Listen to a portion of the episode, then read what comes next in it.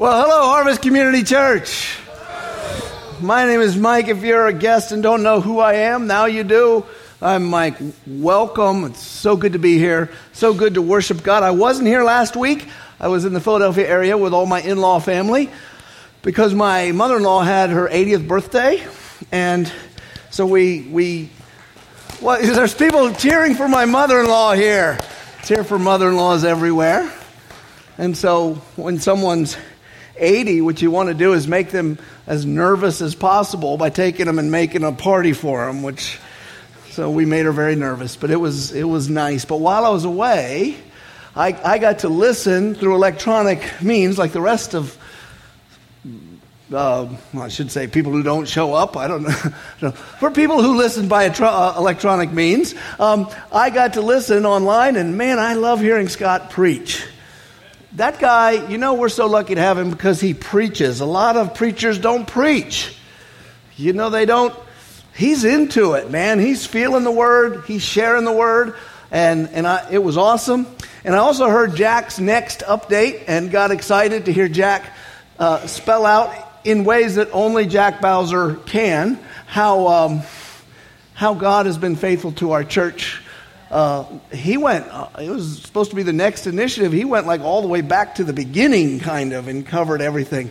But I'm very excited about what's uh, coming with uh, the in the future.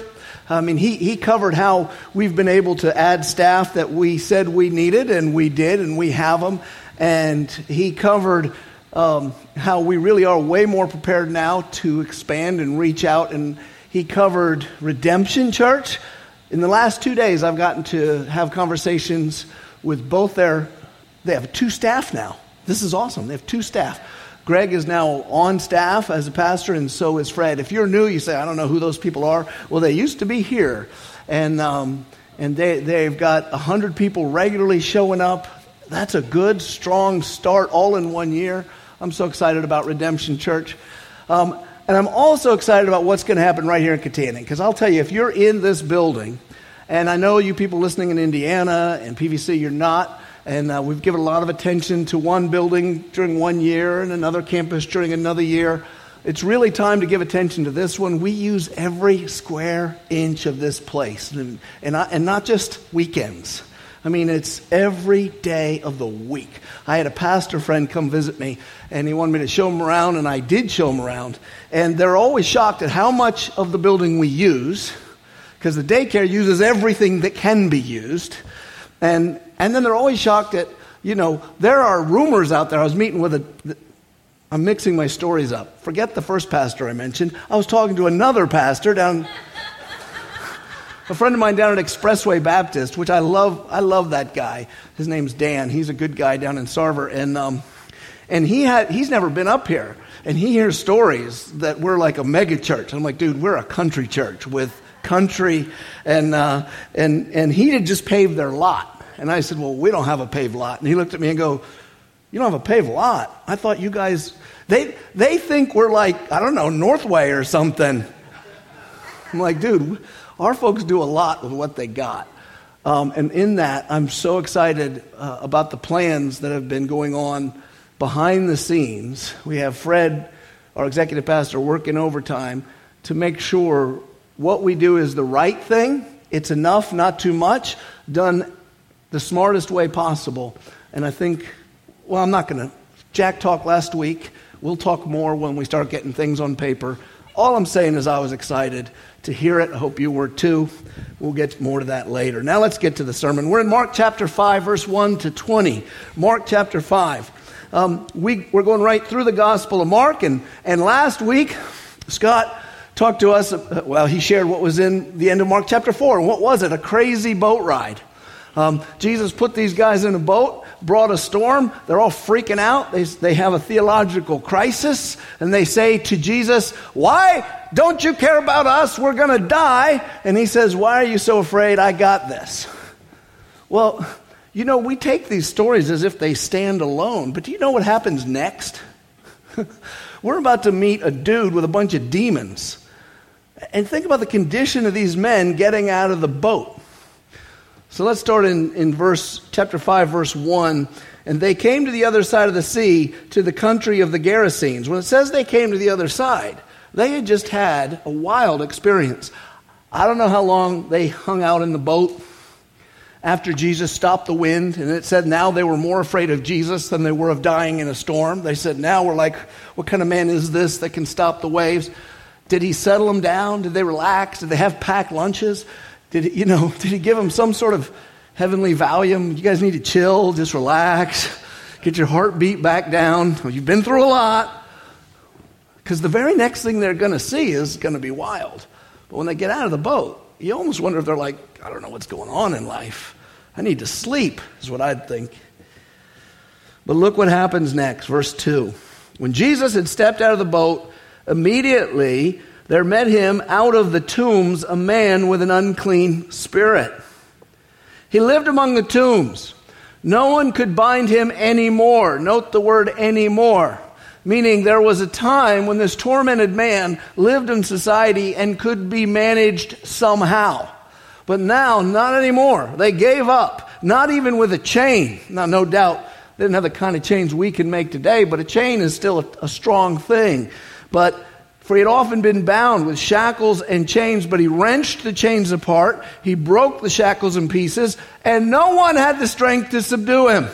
This is a very frightening man. He's probably physically very strong. He's inhabited at this time by demons.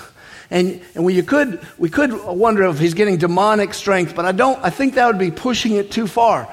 He's probably under some sort of panic and mania because of the demons. But the strength is within him also. And maybe his adrenaline's always running. This is a big dude. This is like The Rock losing it, right? Um, he, he's he's a strong man. And that would make him a very frightening man. I, if you've seen movies with The Rock, and I have, and Jumanji two's coming out, and I'll probably see that because I'm shallow. And um, I'll see him and Jack Black make stupid jokes. But I think I'd like The Rock, don't you? Like, I'd trust The Rock around children. He seems like such a nice guy.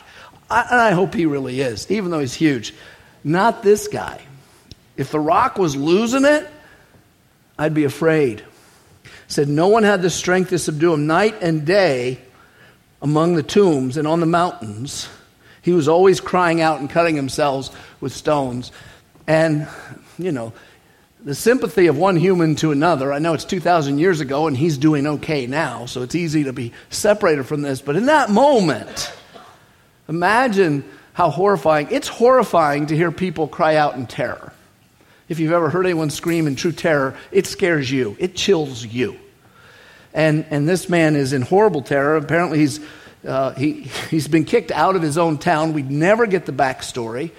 Um, but he, he's unmanageable. He can't live among his people. Whoever his relatives are, they no doubt live nearby. And uh, he may have a mother who's still alive, and she may be heartbroken um, that her son is in such a bad shape. He may have children. We don't know. But he lives his life wandering among tombs. Um, they wouldn't dig a lot of holes to bury people in the Mideast just because the ground doesn't isn't made for that, so they, they, they use stones. They they just bury you in a box above ground and uh, or in caves. So he's wandering around, and he's also cutting himself. So whatever's going on inside his tormented mind, he thinks pain will help. People cut themselves now; it's not uncommon, just so they can feel. Nine Inch Nails has a song that, and some of you say, "Who's Nine Inch Nails?" It's actually, I think, one dude, but Johnny Cash, you know him, he did a cover of it called Hurt, and he talks about just cutting himself just to know he was alive. It's not good to cut yourself, but people do that out of emotional pain. Well, this guy's in such emotional pain, he's screaming and chopping at himself. He's got to be a very intimidating situation. So there are twelve guys, and Jesus get out of a boat, and the first thing they walk into is this dude. Which, if I'm like one of the apostles, you know what I do? Back in the boat. We're going to watch this from here, Jesus. You handle it. Gosh. Verse six, something amazing happens. When he saw Jesus from afar, so he's not right at the shore. He's out there. He ran and he fell down before him. Okay, now he's running at you. Now he's running at us. But instead of attacking, beating, screaming out, he falls down, and then he cries out with a loud voice. Now, a demon doesn't have a voice to speak to us. Not, he's a spirit being, but the man has a vocal cord, and the demons are speaking through him. And he cries out with a loud voice, so he shouts this. And I'm not going to try to copy it. I would, but I don't think I have the acting skills to pull it off realistically. You'll have to use your imagination. But he's shouting out in torment, "What have you to do with me, Jesus, Son of the Most High God?" The, the demon, this is not the first time in Mark, the demon knows who he is. The people in the village who are going to come out by the end of this story Uh, don't know who he is. The apostles are just starting to figure out for reals who he is. The demon can already identify him as Jesus, Son of Most High God. They know him. And then, this is freaky. "I adjure you by God, do not torment me." That's freaky because it's almost like a mercy prayer. A man is tormented. His mind is in there too. Is this the man? Is this the demon? Whatever it is, it's it's a it's a it's a merciful begging. Please do not torment me. Um, why would the man? We know why the man would beg for mercy. He's obviously feeling some sort of solidarity with the demons. I, I don't. I'm not going to try to understand what's going on in his head.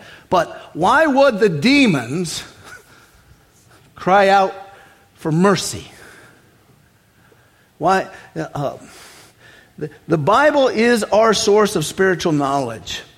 Um, so your understanding of demons, keep it very. You need, we need to be disciplined in our understanding of demons. There's a lot of people with a lot of ideas that are Christian about them, non-Christian about them. A lot of th- times they come into fiction, Christian fiction, like Frank Peretti books, or non-Christian fiction. And you can have all these ideas. You can have people who say they died and went to hell and tell you what demons look like. Don't trust that. We have to say discipline. What's the Bible teach us about demons? But this isn't a demon going, "Ha ha ha, Son of Man, I have him. I'm going to," you know, it's no, there's no, there's no, They don't. This one doesn't have as much bravado as an A C D C cover, right?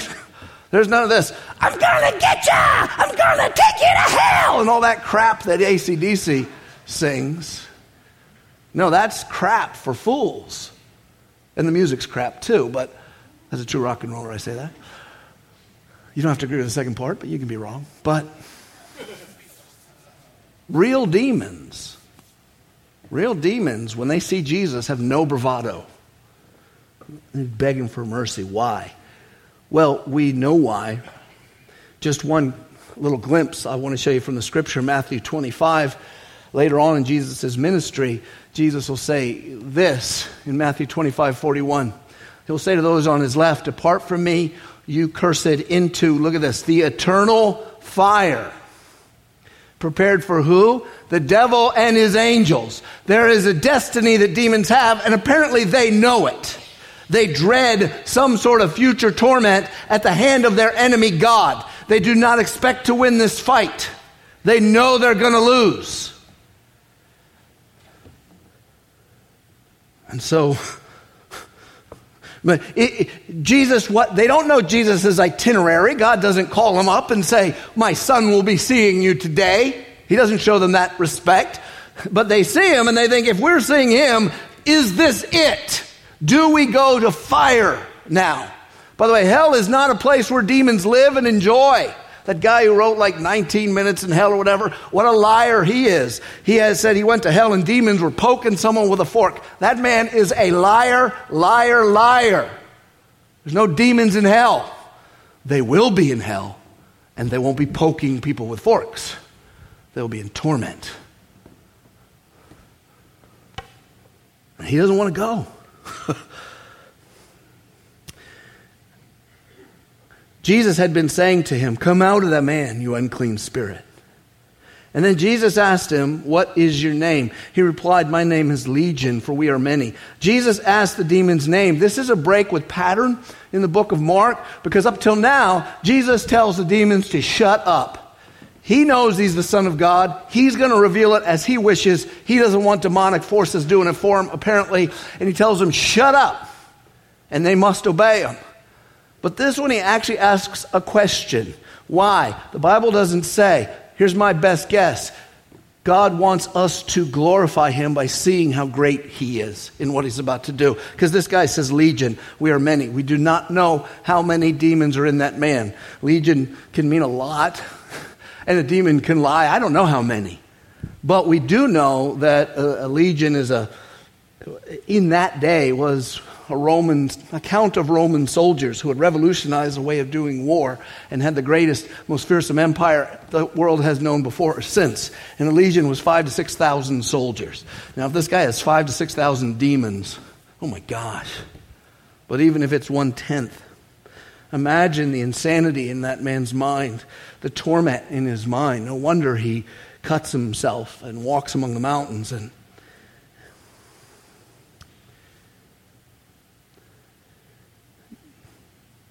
The man bows down before Jesus.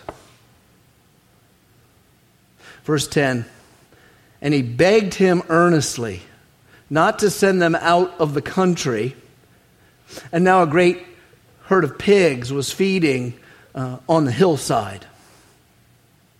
And they begged him, saying, send us to the pigs, let us enter them. Now there's pigs, by the way.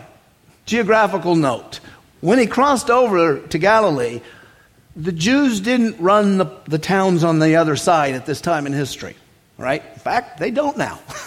um, they didn't run the towns on the other side of the Galilee. Those were non-Jews. Jews wouldn't have herds of pigs, right? Because that's an unclean animal.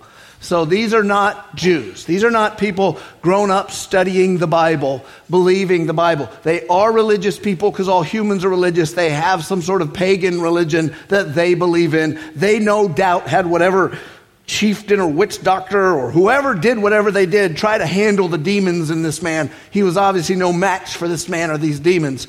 And and so these are pagans. Of some, we would call them pagans. They'd call themselves whatever they were. And the, the pigs are like, or the demons are like, send us, we'd rather possess pigs than what? Than hell, than torment. And so Jesus gave them permission. And the unclean spirits came out and entered the pigs. And the herd, numbering about two thousand, rushed down the deep bank into the sea and drowned. Wow, wow.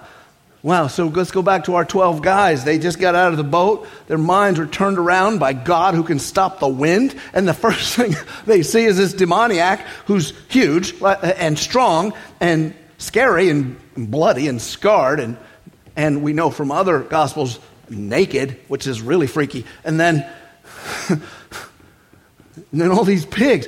What's it look like to see pigs running down a hill? No doubt this was not the demon's plan. Just, I want you guys, this is Western Pennsylvania, and in Indiana County and Butler County, Armstrong County, everywhere where we meet, all of us know farmland. I just want you to imagine livestock, maybe from the fair. Think demon-possessed pig. Just dwell on that for a minute. I don't even know where to go with that. So you got a herd of demon-possessed pigs, and it freaks the pigs out. And and they run. The demons, where did they go after the pigs drown? I don't know. But not hell, and so I guess that was their goal. Um, notice, by the way, side note, demons are not free to do as they like on the earth. They always need the permission of God. And why God would give permission to a demon to do anything is known only to God. In other words, if demons had their way, we'd all be dead because they hate God and they hate humans made in the image of God, and God is their enemy. We'd all, if we all, if they had their way, they'd destroy us like that.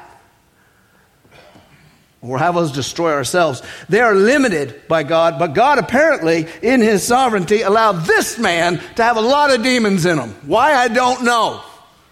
My guess is he's not a good boy. And they ask permission, they get permission. In a,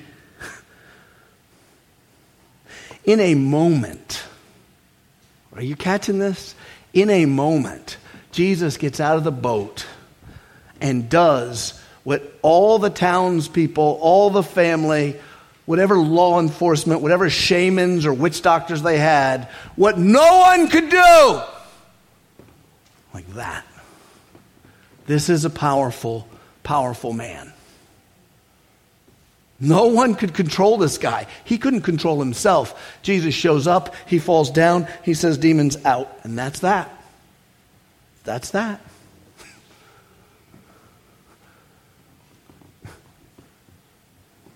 There's certain things you can't say in a sermon. But the initials B A come to mind. And if you don't know what that is, do not ask. Jesus is a man. He is God. So what happens in that moment? The herdsmen fled and told in the city and in the country. And it said the people came to see what had happened. I bet they did. Could you imagine going to tell your boss, uh, so all the pigs are gone. Where'd they go? So, let's go through this. Jewish dude gets out of the boat, demons in the pigs, pigs in the water. You know, sure. So everyone, all the people came to see it. The village empties out. People from around come to see it. They went in the city and in the country. Uh, towns are close enough to run to. And they said, everybody, listen, you've got to come see this. And they came to Jesus and saw the demon-possessed man. And the one who had the legion, that's the same guy, sitting there. And what is he? He's clothed and in his right mind. And what was the effect on the people? They were scared.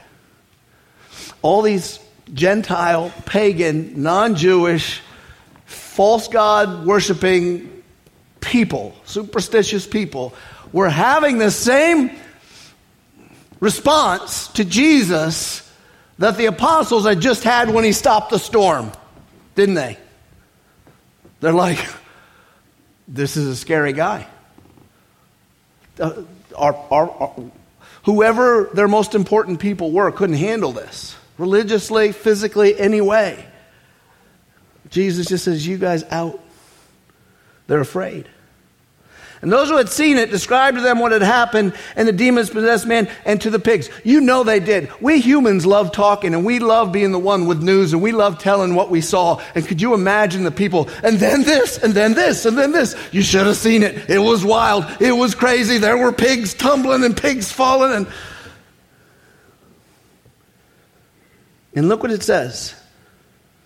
And they began to beg Jesus to depart from their region. I have no profound truth behind this, but just notice that the demons begged to get out of there. And Jesus got them out of there for the sake of that man, not because he does what demons say. And now the people are begging Jesus to get out of there. They were scared of him. Begging's not over. Jesus is going to leave. As he was getting into the boat, the man who had been possessed with demons begged him. This is the third begging that he might be with him. He's like, you got to take me with you. Can you blame him?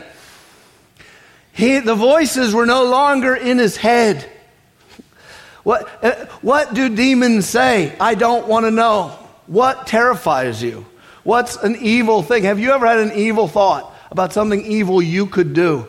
And thought, why did that thought come into my head? The demons fill his head all the time. He had no peace. He had no settledness. And his body, being human, was filled with negative chemicals. Anxiousness and mania. And Jesus said, boom, boom, boom. And now he's like, he's like, it, he's got the soundness of mind as a one-year-old on his mama's nap, lap. He's like, I'm good. Can I go with you? Can I go with you? He knew ex- instinctively it would be a privilege to follow Jesus. And here's where Jesus kind of breaks with routine. He said, he said, verse nineteen, he did not permit him, but said to him, no, go home to your friends. Tell them how much the Lord has done for you and how he's had mercy on you. They don't even know the Jewish Lord. They don't know. I mean, they're not Jews. You go tell them the Jewish Lord just did something for you. Go tell all your family. And what did he do? He did. He went away and he began to proclaim in the Decapolis. You can probably figure out what that word means, right? Polis is people. Deca is ten, ten villages. He went to the ten villages or ten cities around there and he told everybody, everywhere he went, let me tell you a story. And I guarantee you he had an audience. They didn't have movies then. Probably the most interesting story in the region was this guy with the demons. They all knew the dude had demons. They all knew he was in the tombs. They all knew each other's relatives. They knew him. And now here he is. I don't have demons anymore. And they're like, we're relieved. Good. Hide the chickens. He's back. You know, you never know what this guy's going to do. He's like, no, I'm good. I'm good. Don't, don't hide your babies. You're fine. This man named Jesus came, and you're never going to get this, but the forces of evil in every pagan group knows there are demons. If you, you can go in jungles, you can go throughout history. Anthropologically speaking, everyone knows there's evil forces. And he's this this Jewish dude, Jesus. Those demons were afraid of him and did whatever he said. And he set me free. He told everybody. Why did Jesus tell him to go home and not follow him? Jesus' pattern is follow me. Take up your cross, follow me. Leave your home, follow me. Sell your goods, follow me. He's really into follow me. But him, he says, no, you go home. Most, the, the Bible doesn't tell us why, but most likely it's because the guy's not a Jew. Jesus comes to Israel first. He ministers to Israel first. This is his demonstration of love for all nations, but it's not his primary calling. He's there to minister to Israel, to be rejected by his home nation, laid on a cross, die for the sins of the world. So he's not asking the Gentiles to follow him around, just the Jews. And and uh, that really does become the pattern of, of Christian ministry after the resurrection. Uh, is go and tell what Jesus has done for you. It's the pattern today.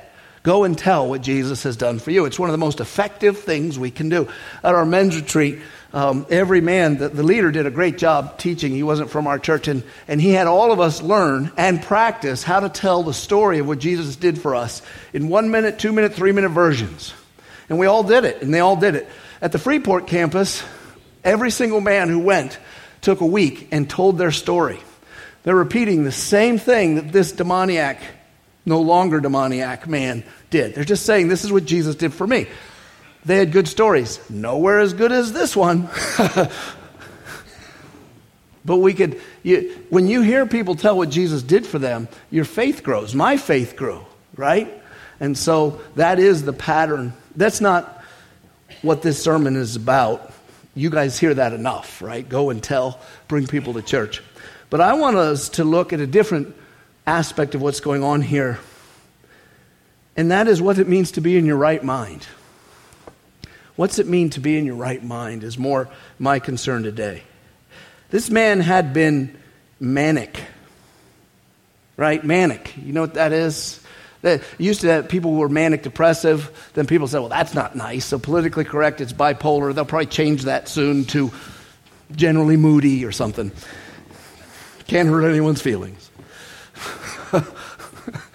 Wavy emotions. I have wavy emotion syndrome. Um, manic. You know, you're just going all the time. And it can be positive and it can be negative. And this guy was a mess. And he was tormented. he was not a happy manic. And Jesus brought relief. He brought him back to sanity. What's so two, I want to bring up two points about people in their right mind. They're both in your map. One, everybody's mind is broken. Everyone's mind is broken. Everyone's. And two, while Jesus uses his blood to save our souls, he does not neglect our minds and our emotions. So we we we we talk, as we should, about how the blood of Christ was shed to take away our sins. And we we thank God for that. But one of the effects of Jesus' grace on us is a change in our brain. And our brain needs to be changed because everyone's mind is broken. For you old-timers like me or people who like old-timey music, in the words of George Thorogood, everybody's funny, now you're funny too. And if you don't get that one, don't worry about it. You can get this. There's something wrong with your brain. You're weird. Now, you don't look it. That's why the people sitting around you think you're one of those people who has it all together. But here's the joke. You think they do. And both of you were wrong.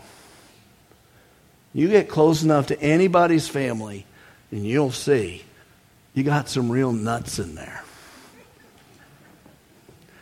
And then the one guy who acts like he's not a nut, if you could crawl into his head, you'd say, he's crazy too. We're all broken in our thinking. We're all messed up. And some, to some levels, that it's debilitating. You can have people who absolutely cannot be endured by other people. They could be sociopathic. They could be criminal. They could be always angry and mean to everybody and nobody likes them. They could be be be chronically lonely because of their messed upness, or they could be anxious, or they could be um, manic depressive, or they could be they could be they're just a mess. And everybody is, to some level or another. Here's what the Bible says about the human mind. Every human mind, Romans one twenty-one. For although they knew God, this is our natural state. Although they knew God, they did not honor him as God or give thanks to him. But they became futile where, brothers and sisters, in our thinking. The mind is where the battle goes on. The mind. And their foolish hearts were darkened. It's not talking about this beating thing in your chest. It's talking about you, your you-ness, yourself. Your thinking is dark. We don't think right apart from God. Any we, we were made in God's image and should think right. Naturally, we should be born thinking right. Understanding good, bad, loving good, hating bad, doing good, not bad, being kind, understanding up, down, what is, we should all be, to put it in a four-letter word, sane. But to some extent, we're all nuts because we're broken. As uh, Ravi Zacharias says, we have the image of God, but it's a shattered visage. He says it with a cool Indian accent, and it sounds more intellectual, but he's right. It's a shattered visage. We're skewed. We don't look at things right. We fear when we shouldn't. We hate when we shouldn't. We misunderstand other people all the time.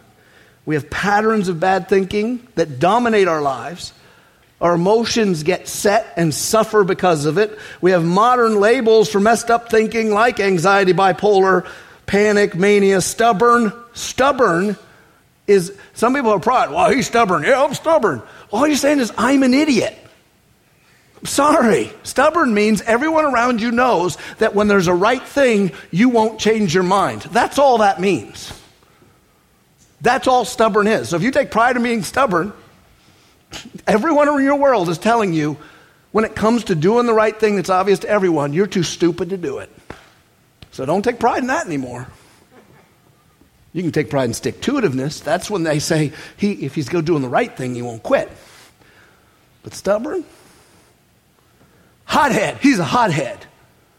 As if that excuses something. Foolish. There's so many words. In every case, it's the same. The thinking's broken. Mankind is a fallen creature.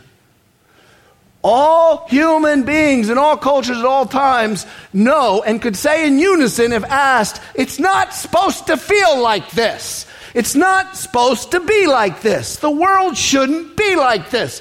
I don't have to explain that to you because you're human and you've said it.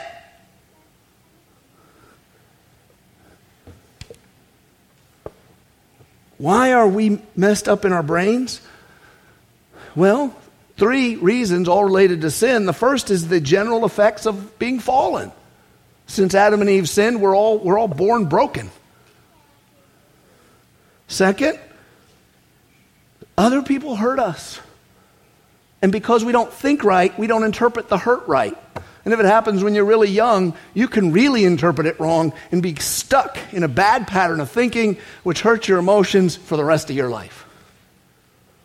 And third, we sin. We do bad things to other people, and it messes up our thinking. What we see here is Jesus comes to the most thoroughly messed up human that you can meet. A guy who's absolutely tormented in his mind by demons. And he sets him right. He's there in his right mind. Jesus is the door to our freedom. And you, you, I'm a preacher. I'm supposed to say that. He's the door to your freedom. He's the door to heaven. And you think I'm just talking about saving your soul. And he does save your soul. He's the door to heaven. But it's not just your soul. It's your mind. It's your emotions. And your emotions matter. Jesus teaches us what to think.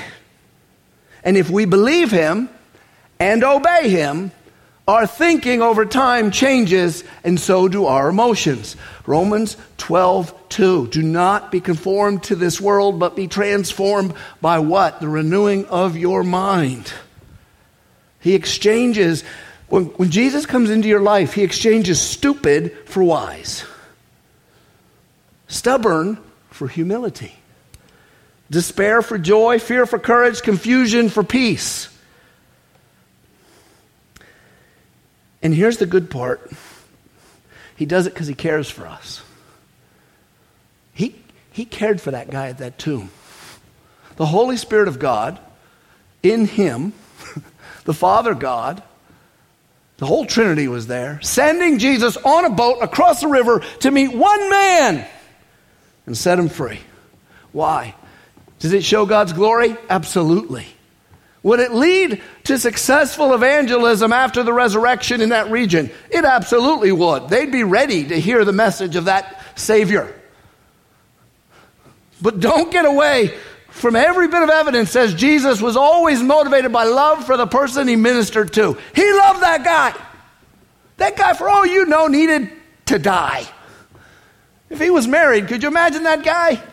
Made that woman's life a nightmare. He broke his mother's heart. And we don't know what he did to chickens. It could have been bad. But Jesus loved him, and he loves you.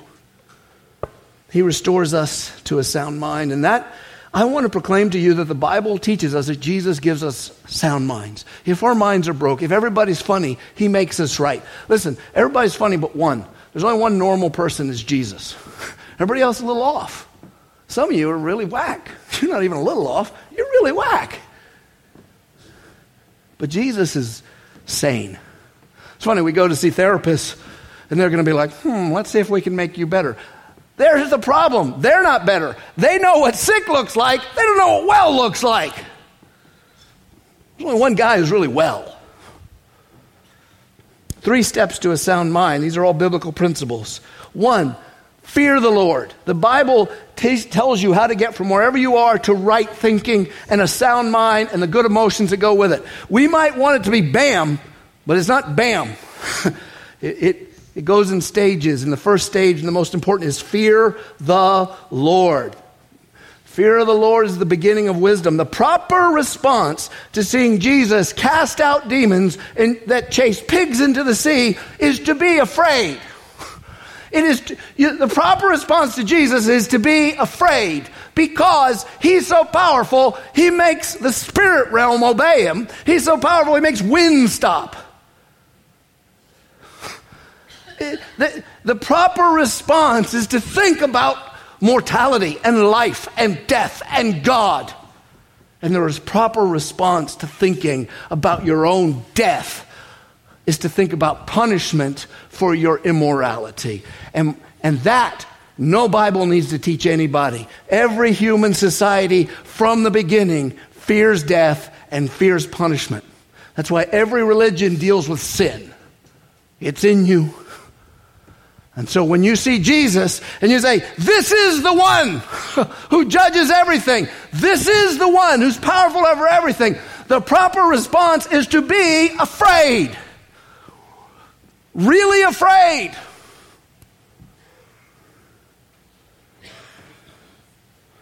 One of the worst sins of the church throughout ages is we make Jesus into some namby-pamby nice guy.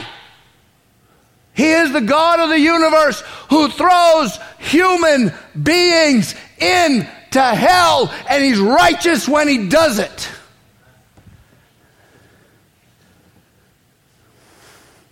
But the broken mind of man seeks to avoid those realities. We, we just, I'm just not going to think about death and punishment, and we don't respect the value of the human soul. When I'm dead, I'm dead. Well, so what? We don't think about eternity or the holiness of God. The Bible says in Romans nine twenty-seven, just as it is appointed for man to die once. You get once, no karma. Sorry, no second chance. Well, I went to the to the psychic and she told me that way back when I was the queen of, of Egypt. Well, you weren't. She was a liar. And if you had been back there, you'd have been a wash girl. Just saying. You're always the queen of something, king of something. You die once, and after that comes what? People die, they're always in heaven. I can't wait to die and be with Grandpa. You better wait. First, you don't know where Grandpa is, and you don't know where you're going. Because the next thing after death is measurement. How did you do? And guess what? No one measures up. We've had two funerals in two days at Harvest. Both the people who died were well known to many people in our church and community. Both of them well loved, well liked, well known. And neither of them did any of us think we're going to go. They went at the, what we would consider the wrong time. One of them, who exercises way more than you do, had no body fat.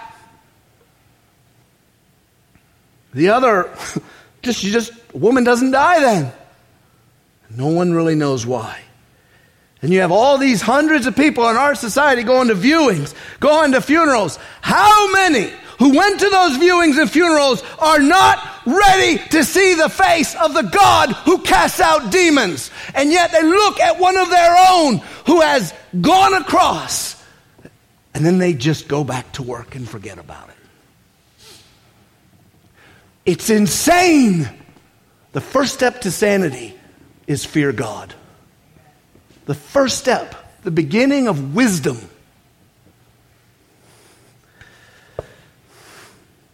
The first step to a sound mind is fear the God who judges sinners. I mean, I quoted Matthew twenty-five earlier to tell you why the demon would be afraid. Because Jesus said he has prepared a, a fire for the devil and his angels. That wasn't a verse about where demons go. That was just something he threw in. This is where demons go. That was a verse about humans. About judgment day to those on his left. Humans, he said, apart from me, you cursed one, into everlasting fire prepared for the devil and his angels. The reason why so many Christians want to get rid of the idea of hell is because they haven't got the guts to face God. So they say, wow, hell's just annihilation. You just cease to exist. God can't be that scary. God is that scary. He's that holy.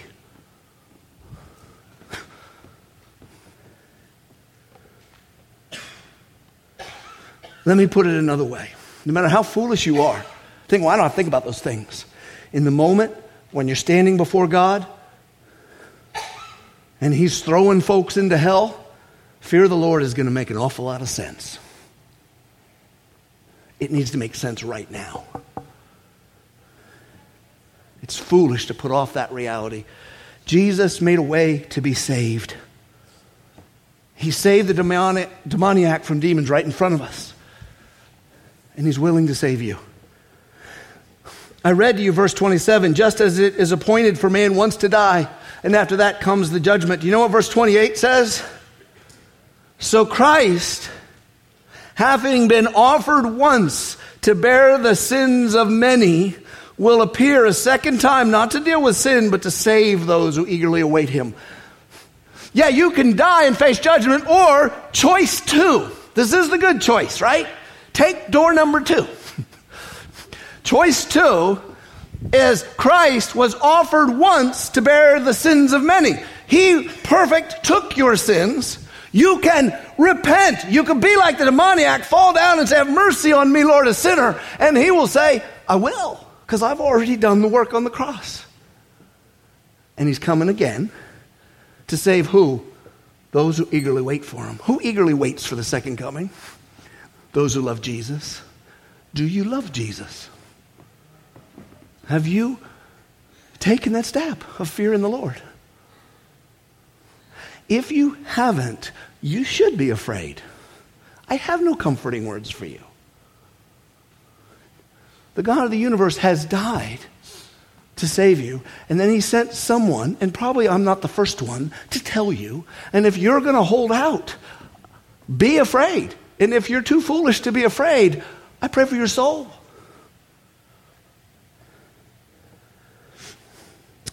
But once you've done that, and I assume most people in this room have already bowed before the Lord. That's why you're here. This is a worship service for Christians. We like guests. We always know there's people who don't know Christ in the room, and we love you. We want you to be with us. We want you to know we don't think we're better than you. We just think we're sinners who he saved. What about you? The answer is continue in the Lord. Why?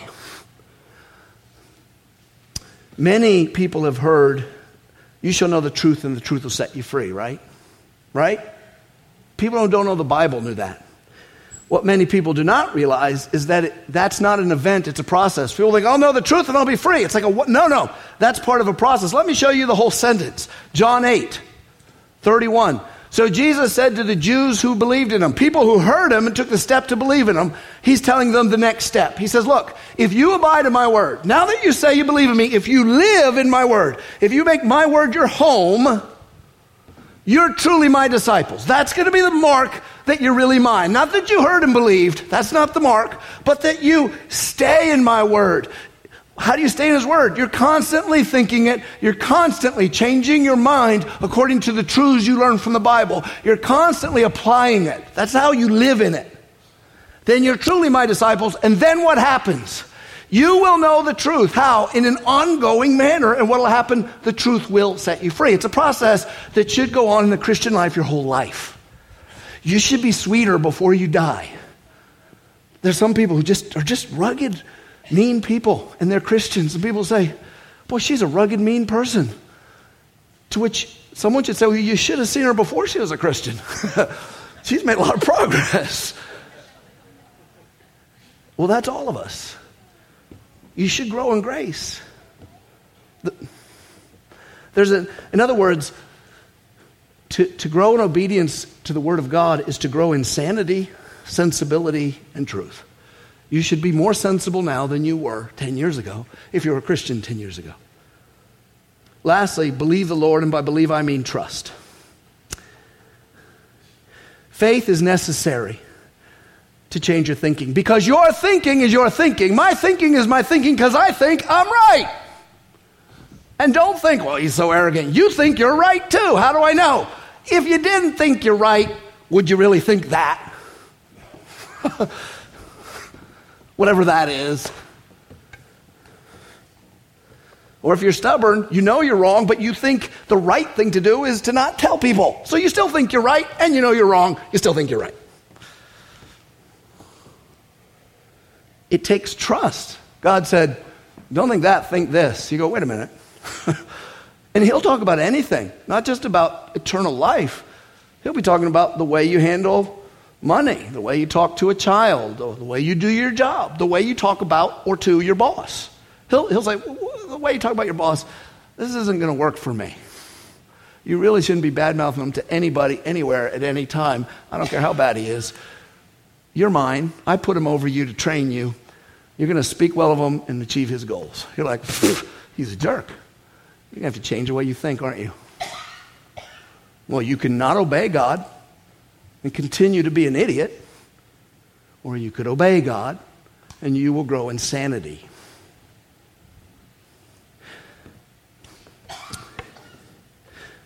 Look at what, what, what is said, Paul says to Timothy, for this reason I remind you to fan the flame of the gift of God, which is in you through the laying on of hands. Here's the part I want you to see.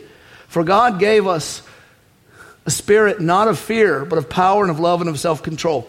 Timothy is stressed by something we don't know what. He's a church leader, so he's been a Christian a while. And Paul's reminding him, listen, I know you're scared of something. We don't know what.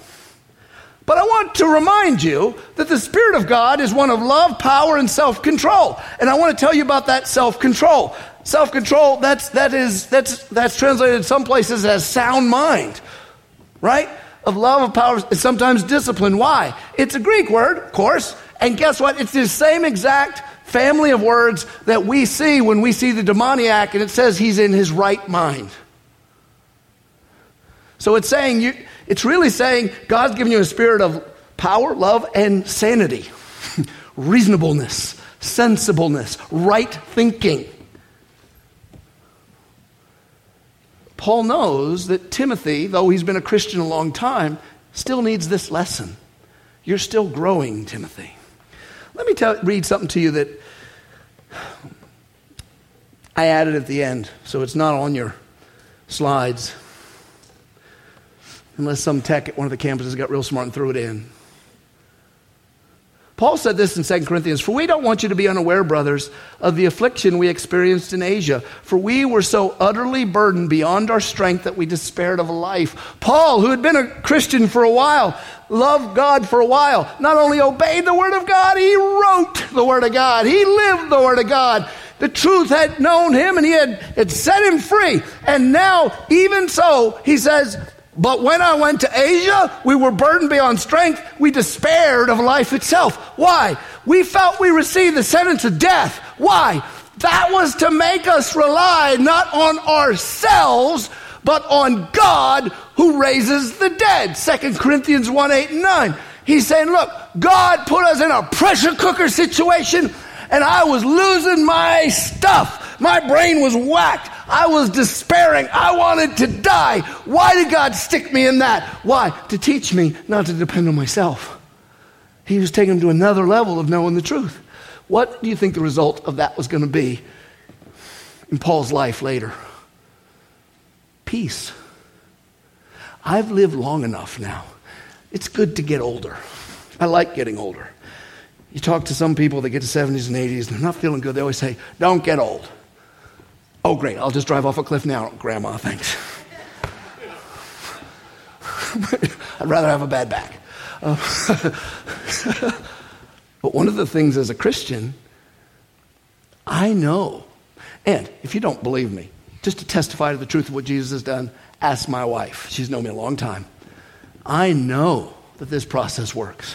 There's way more peace in my life. When a hardship comes, and they do, I actually have learned, because he's taught me, to respond with, I don't know what you're doing, but I'm going to trust you. And he's setting my brain right. There is no fear in love. Perfect love casts out fear, for fear has to do with punishment. I don't know what you're going through right now. So here's what I want you to do. Breathe out. Relax your troubled mind. Just relax your troubled mind and all the weight of the world that's on you, and call on Jesus. He will help you. I'm going to India this week. Lori and I are going to India to visit with our friends. I don't want to call them the M word because this will be online. Um, and encourage them for Christmas. This was planned before we knew we had that V B S group going, but we're still going. And ho, ho, ho, I do have the belly for Santa. Maybe I'll bring gifts. I am going to bring presents for the kids. Uh, pray for me. If you want to see what I'm up to, the only social media that you can find me regularly on is, is uh, what's that one? Instagram. And I'm not regularly on it, but when I go out, I'll put pictures on there. If you care, I'll put them on there. I think it's Pastor bottom slash Mike bottom slash seven or whatever you call that thing. Underscore. Thank you, underscore. Pastor underscore Mike underscore seven. Or look for Mike Greiner. And, but when I get back from India, we're going to have a, a series of sermons, but we'll take a break from Mark and have a series to talk about what it's like really to have a sound mind in a crazy world. That's not what's called. But the very first sermon, we're going to go and have even more on this. In the meantime, we have, uh, Scott will be yelling at you guys for a while and whoever else. So enjoy Christmas without us. Um, we'll be thinking of you. Hope you think of us. Thank you for listening to this sermon from Harvest Community Church.